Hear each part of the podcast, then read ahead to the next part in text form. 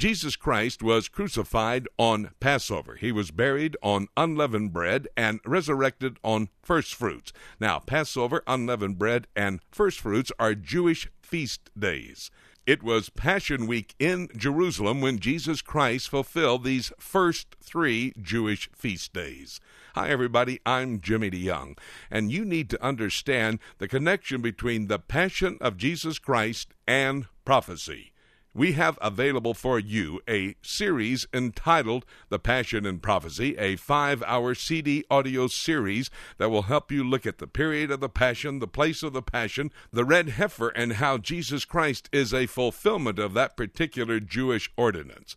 What about the Song of Songs? That's the Song of Solomon's, and the Jewish people believe that is the Holy of Holies in Scripture. And then I'll be talking about the Mount of Olives on this series. Would you like to hear an introduction to the Passion and Prophecy, this five hour CD audio series? Well, if you would, just stay right there because we're going to play an introduction. I'll be back to tell you how you can get your own personal copy of the Passion and Prophecy. Now, here's the introduction the passion and prophecy, is important as it relates to time, the time that it took place.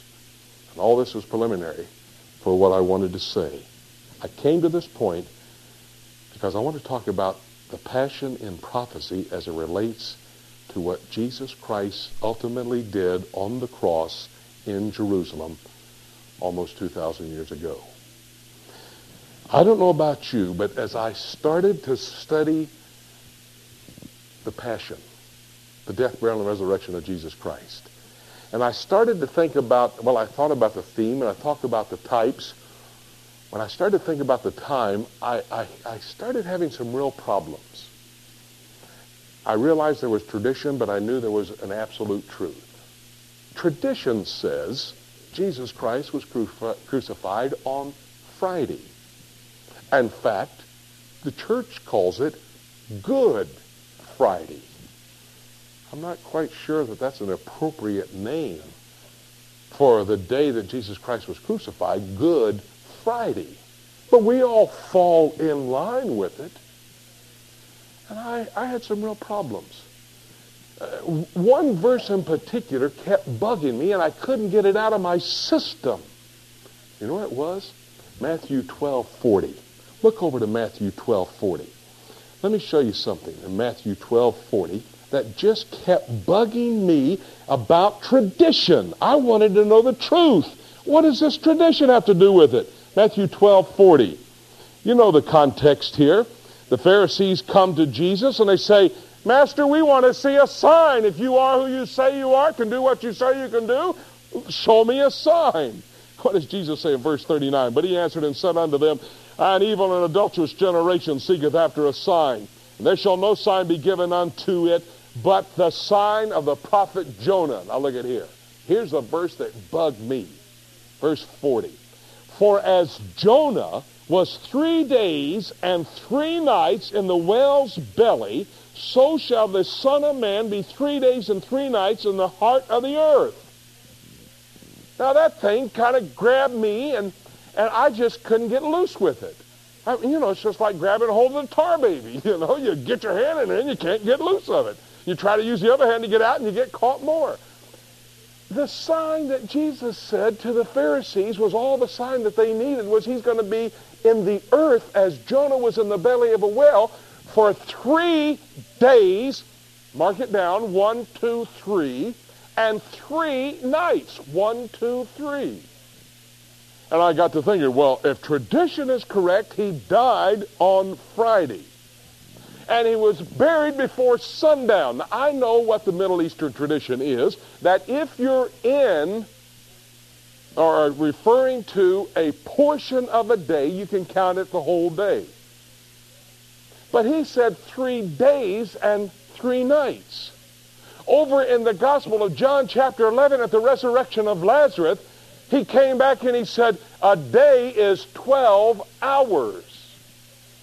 Well, then, a night I know for 24 must be 12 as well. I can add and subtract a little bit. And so I got 12 hours in the day, 12 hours at night. And so all he has to do is be in a portion of one of those days and nights in the grave, or at least. And I said, okay, he's in the grave Friday. That's one day. And then, of course, he's in the grave Saturday. That's two days. And then I said, well, wait a minute. Possibly you could even consider, and I did this before I looked at Scripture, and I'll show you why it was wrong. Maybe Sunday he was in the grave, but I forgot about John chapter 20, verse 1, because Mary Magdalene came and found Jesus not in the grave before sunrise. So it's still nighttime. But if he even said Sunday, three days, okay? Now, nights. He was in there Friday night. He was in there Saturday night. That's only two, but I couldn't get three. And so this verse kept bugging me. It's not the only verse that bugged me because that was starting at the ultimate end. He had to resurrect on Sunday or sometime on the first day of the week, and I knew Jewish days started the Saturday night. On Sunday started actually at 6 p.m. Saturday night and went to 6 p.m. Sunday. Night and day is the way they operate instead of day and night. And so I started figuring. And then I looked over. Look with me uh, just a second at John chapter 12. You'll see where I'm going in just a moment. Just hang in there with me. Don't get confused. Chapter 12, Gospel of John. You know, not only did Matthew 12:40 bug me, I couldn't figure out three days and three nights starting on Friday afternoon before sundown. Then I looked over at chapter 12 of the Gospel of, of uh, John.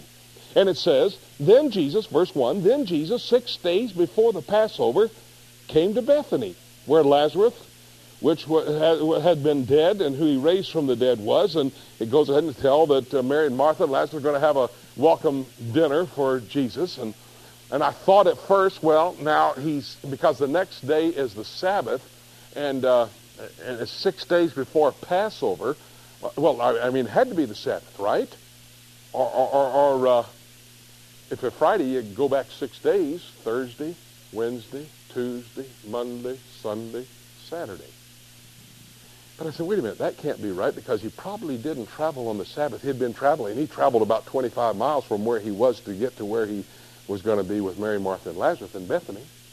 And I said, well, maybe he did break the Sabbath again. He had broken the Sabbath before, so that was a possibility he could break the Sabbath. But then I looked at chapter 12, verse 12, and it says this, And on the next day, much people that were come to the feast when they heard that Jesus was coming into Jerusalem, took branches, and he's starting to talk about now that traditional time of Palm Sunday. But I said, that's ridiculous. There's no such thing as Palm Sunday. Because I had been teaching Mark chapter 11. I stand on the Mount of Olives when I take tours to Israel. If you don't take Elwoods, be sure to take mine. I, I, I stand on the Mount of Olives and I teach about Palm Sunday, which is a misnomer which is only tradition and absolutely wrong. Because you know what it says in Mark 11? You can study it later. Mark it down. Take notes and write it down and spend some time studying later. But you know what it says? Whatever day it was, Jesus Christ came down off the Mount of Olives on a donkey that never had been ridden before. Everybody yelling, Hosanna in the highest, waving their palm branches, and he comes down to the temple. You know what it says? He walked into the temple and he looked around. Everything must have been all right because he didn't say a word. He walked out of the temple. He got up to the place of uh, the Kidron Valley, walked up to the Mount of Olives, went over to Mary and Martha and Lazarus' house, spent the night. Then Mark 11 says, and the next morning, he walked from Bethany down through the Kidron Valley, up into the Temple Mount, walks into the temple, and he gets ticked off because as he walks into the temple, he sees these money changers in there. And he takes a rope and makes it into a whip, and he goes over and throws that table over. And he takes that whip and starts beating them out of it. Don't you dare merchandise in my father's house. This is a house of prayer. And then he leaves the Temple Mount, walks across the Kidron Valley, up on the Mount of Olives to Bethany, spends the night with Mary, Martha, and Lazarus. And the next day, he walks out of Bethany, across the Kidron Valley, out of the Mount of Olives, up on the Temple Mount, walks in and sits down in the temple area, the complex, and starts to teach. You know what he did the first day? He came down as the potentate, the King of Kings, the Lord of Lords. That's what the people are saying. Hosanna in the highest, the potentate. Here he comes. And I can guarantee that wasn't Saturday. Excuse me, that wasn't Sunday. You know how I know it wasn't Sunday? Because when he walked into the temple, the money changers weren't there. You know why? It was a Sabbath. And they didn't show up on the Sabbath. And when he walked in, had those money changers been there, he would have thrown that table over then. He walked in as the potentate, the King of Kings, the Lord of Lords, on Palm Saturday. And then he left and went to Bethany and came back on Sunday when the money changers were back there in the temple. He threw them out. By the way, the second day he came down as the priest of the temple. Potentate the first day, Saturday. Priest of the temple, second day, Sunday. Third day he came down and went up on the temple complex and started to teach. He came down as the prophet. Gave you a three-point outline. You can get your own poem and preach that message. There it is. Potentate, priest, and prophet. And I knew this, and now I said, John 12, 1 says, six days before the Passover. And the next day was Shabbat, the Sabbath. Had to come down on Friday. Six days before Passover. Friday, Saturday, Sunday, Monday, Tuesday, Wednesday. That's six days before Passover. Passover is Thursday.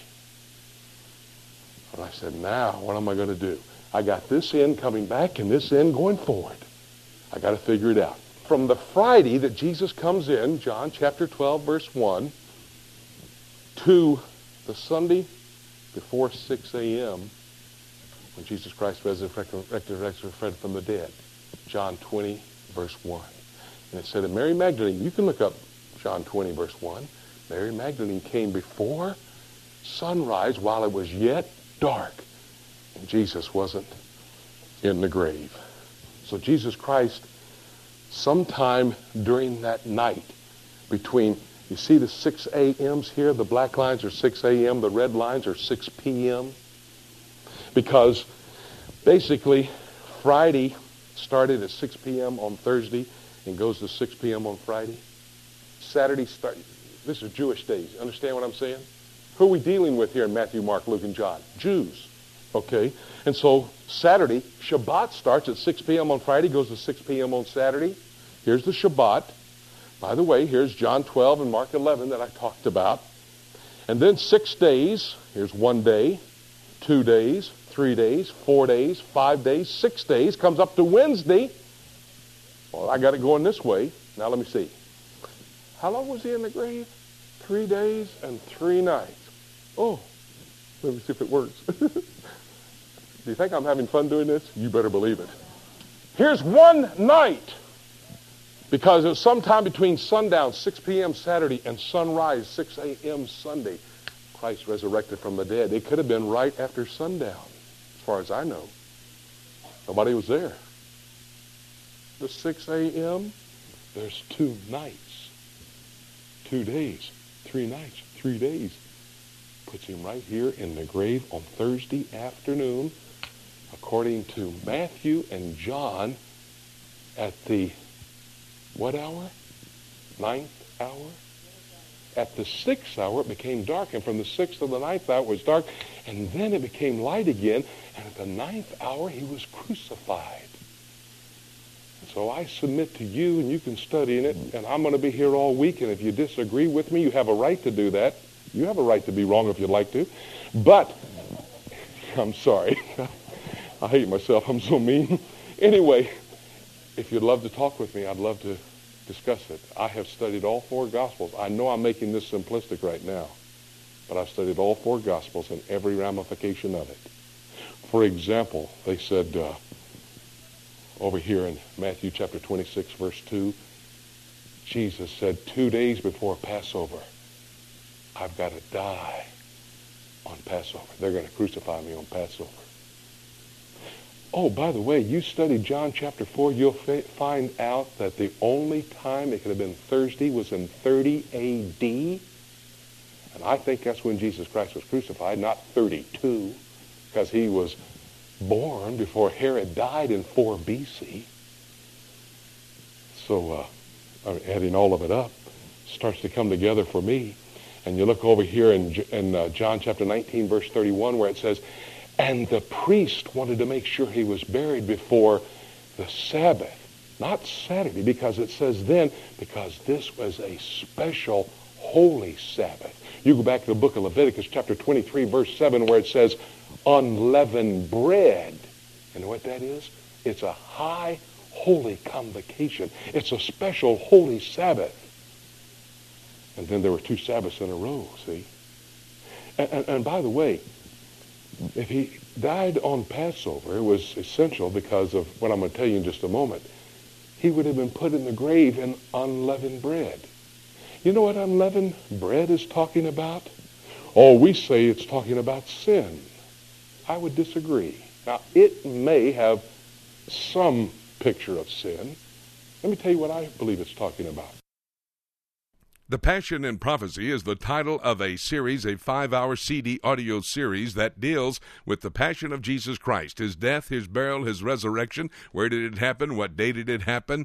How did it all come about? How does the red heifer play into that? What about the Mount of Olives? And what about the Song of Songs, which is a Bible book that is the Holy of Holies for the Jewish people? All of this a part of this five hour CD audio series, The Passion and Prophecy. It's available. You can go to our website, www www.prophecytoday.com. Go to the shopping mall and click on the Passion and Prophecy. We'll tell you how you can get your copy. Or you can call our toll free number and order it from those who will be in the office responding to your call. That toll free number, 8 Prophecy 8. That's 877 674 3298. It's a toll free number from all across America. Call right now and order your copy, the five hour CD audio series of The Passion and Prophecy. And what you're going to come to realize is that we're quickly approaching the time when Jesus will shout to call us to be with him in the heavens. You know, that could happen at any moment. And having said that, nothing left for me to say except let's keep looking up until.